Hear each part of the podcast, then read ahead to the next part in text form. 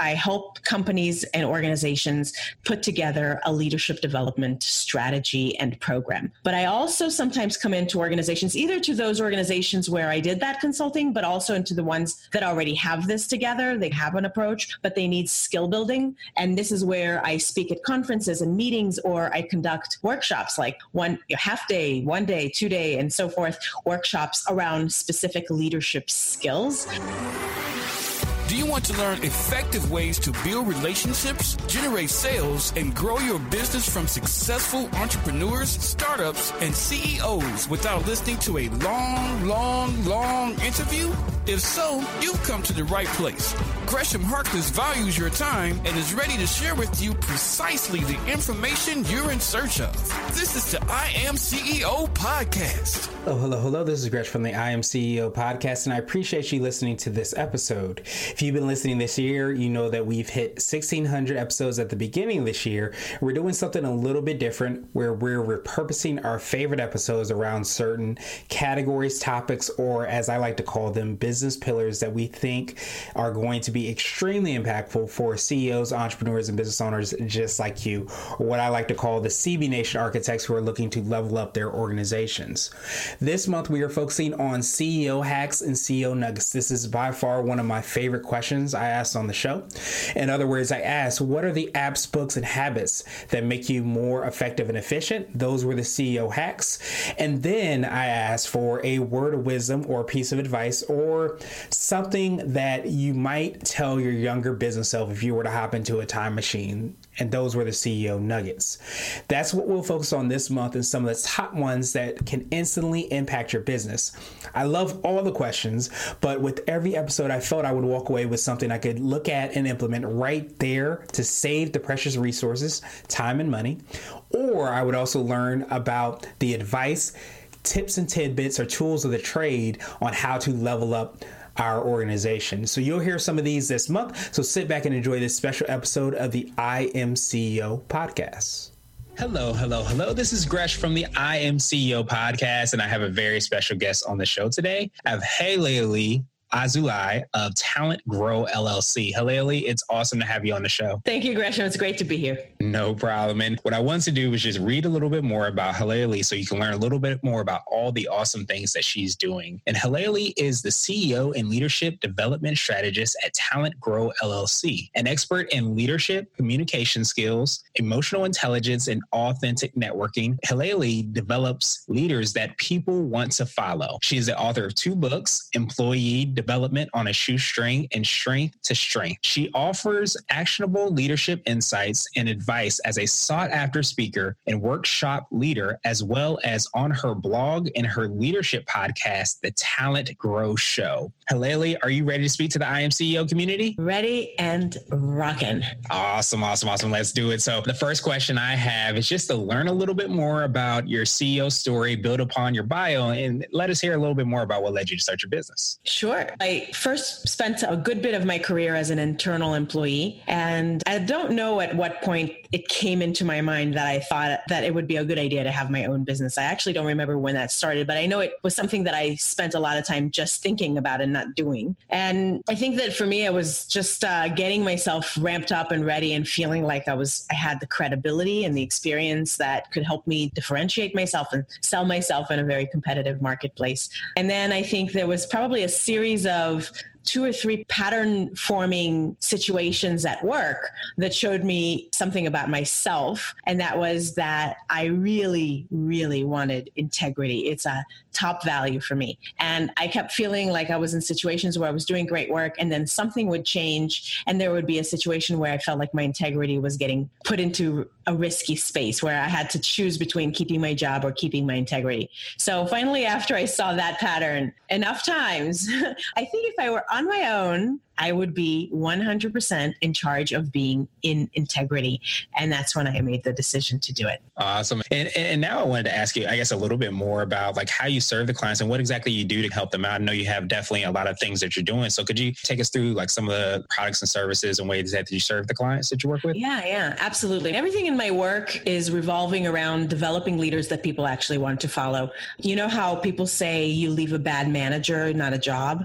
Mm-hmm. That, yeah. And that's really really actually true. So, but I've worked with enough managers and leaders in organizations to see that sometimes it's the bad managers. Most of the time, they don't mean to be a bad manager. A lot of times they're a bad manager because in most cases, people are promoted not because they have management or leadership skills or even capability. It's just because they're really good at their technical aspects of their job. And then they're just thrown into leadership roles. And often they're not really given any development beyond that. So especially for really fast growing organizations, at some point they start doing that. They sort of promote people and promote people and promote people and hope that they can fly. They just throw them off a cliff and hope that they can fly. But at some point it becomes enough of a problem where they see that really great people are leaving. And when they ask them why they're leaving, they say, my manager isn't good. So this is where I come in. When that pain point is strong enough, I come in and I help that organization that's been fast growing and has enough of a, a layer system that's that's been put into place that they know they have enough people in leadership roles, but not enough of a strategic approach to developing them. And I help them build a strategic, intentional approach to developing leaders. That means that you don't just bring in a workshop or send them to some workshop here and there or do nothing, but you think about this more from a proactive stance, from the organization's perspective, and build this in into the process that the organization uses regularly to build leadership skills, both in the people that are managing and leading, but also in the people that you want to make ready to step into those roles when those roles become necessary or available. So that's the consulting aspect of my work. I help companies and organizations put together a leadership development strategy and program. But I also sometimes come into organizations either to those organizations where I did that consulting, but also into the ones that already have this together. They have an approach, but they need skill building. And this is where I speak at conferences and meetings, or I conduct workshops like one half day, one day, two day, and so forth, workshops around specific leadership skills. And I help develop the leaders around certain areas that they need to get better at. Awesome. Awesome. So I guess when the business becomes more mature, you have to make sure that you are developing that in your your management, but also on, on down the line. Yeah, because, you know, when like when you have a small business, you just fly by the seat of your pants and mm-hmm. you make things up as you go along, and it's okay. But at some point, it becomes the big, business becomes big enough that doesn't work anymore. And once you've reached that point where you have enough layers that the founder can't really keep, like this, it's like the sand is slipping between their fingers and they're trying to hold on to all of it. They cannot. And once you have enough of the layers going on and the different reporting levels and enough people that are doing it, there is a critical mass that it makes makes sense to invest in it. Because when the business is smaller, it doesn't always make sense, although there's ways to develop leaders even within smaller businesses. But at that point, it makes sense for them to bring someone like me in to help them get this organized within their own system so that it's no longer just a, an afterthought, but that it is something that is a strategic part of their business. Because if they want to function and grow, they have to think about everything from a strategic perspective, as you and I know, rather than reactive. Exactly. So now I wanted to ask you for what I call your secret sauce, which is what whatever you feel distinguishes you or your organization from maybe other potential competitors that you might have.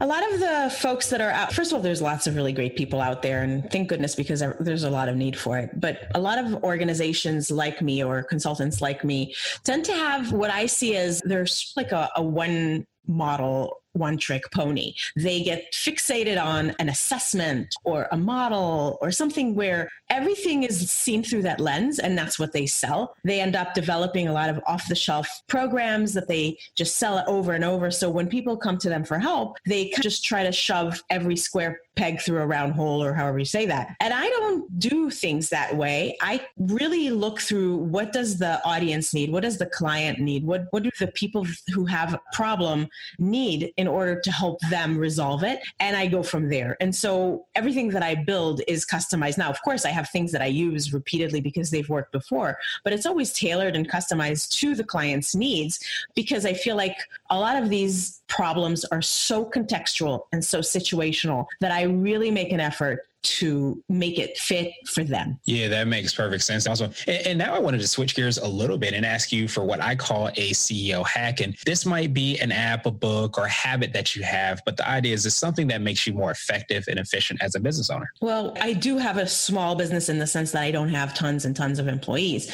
And one of the things that I realized in recent years is I used to just try to do everything myself, but the value of my time is much better spent doing what is my secret sauce and doing what my strengths are.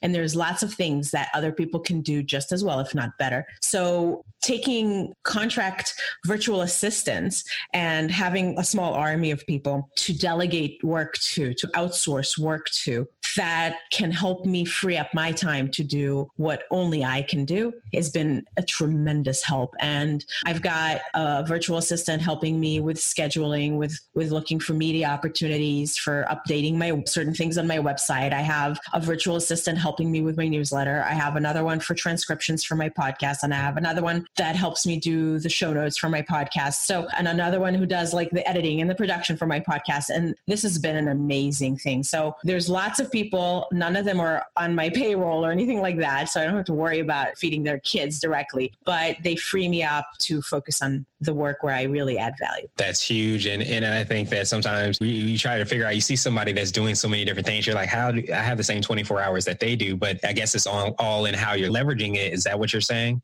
Yeah. And, and making sure that you're, you're thinking about not just, okay, I can do it myself. So I'll give you an example, like editing my podcast. Like anybody who starts a podcast from nothing, you probably don't come into it with any skills. That's fine. You can build skills around whatever you need. And I could probably figure out how to edit a podcast, but it would take me hours and hours and hours. And when I thought about it, I was like, I don't think I would enjoy doing it. So it would be work that would be grunt work. I would hate it probably. It would take me forever. And then I could take someone who's a professional editor who could probably do it in a third or a fifth of the time that it would take me.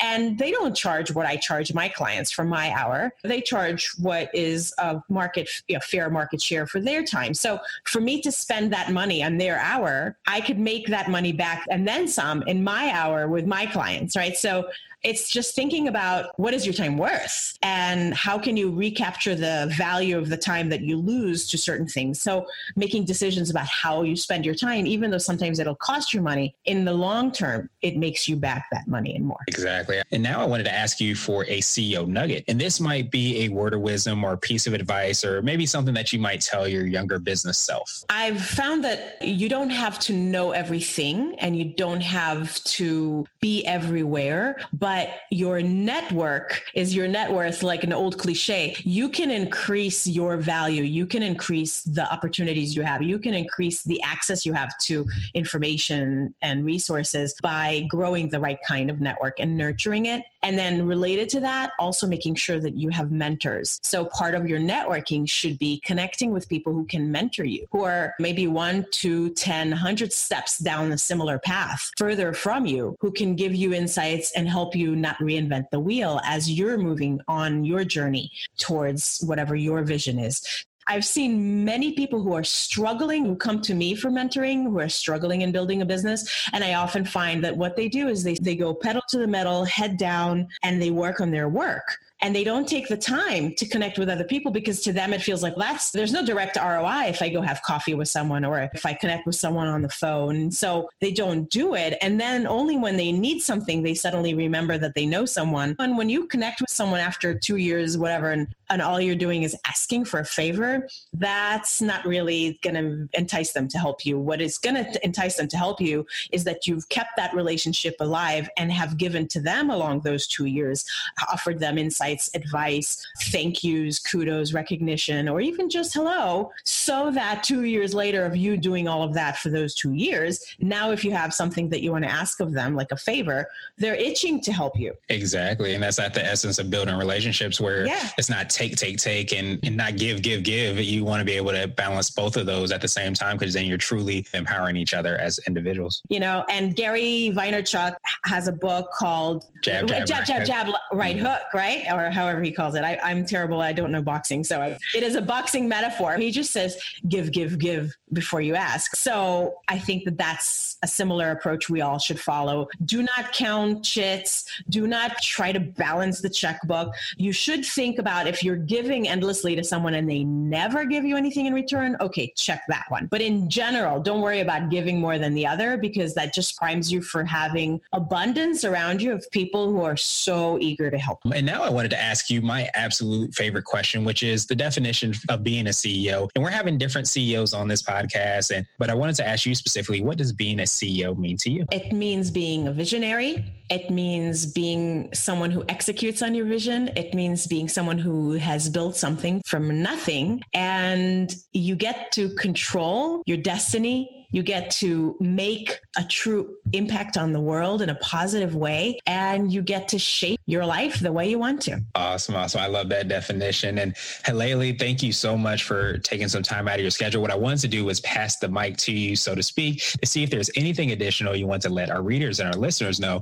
and also how best people can get a hold of you. So I would say go for it and stick with it uh, if you haven't already started. And if you're in there, get help if you're struggling, because there are lots of resources out there to help you so that you can stick with it. I have a gift I'd love to offer to listeners that is a guide, ten ways to become a more engaging communicator. So that's something that I know a lot about and I'm happy to share. And I can put that on my website, which is the best way to keep in touch with me in general. Everything, my podcast, my blog, my services, everything is on my website. That's talent grow dot com. And I'll put that free gift on talent grow dot com forward slash I am C E O, all one word. Awesome. Thank you so much, Halelly. What we'll do is we'll have that link and the rest of your links in the show notes, just so that anybody can listen to your podcast, visit your website. Hope you have a phenomenal rest of the day. Thank you for listening to the I Am C E O podcast, powered by Blue sixteen Media. Tune in next time and visit us at i am c e o dot co.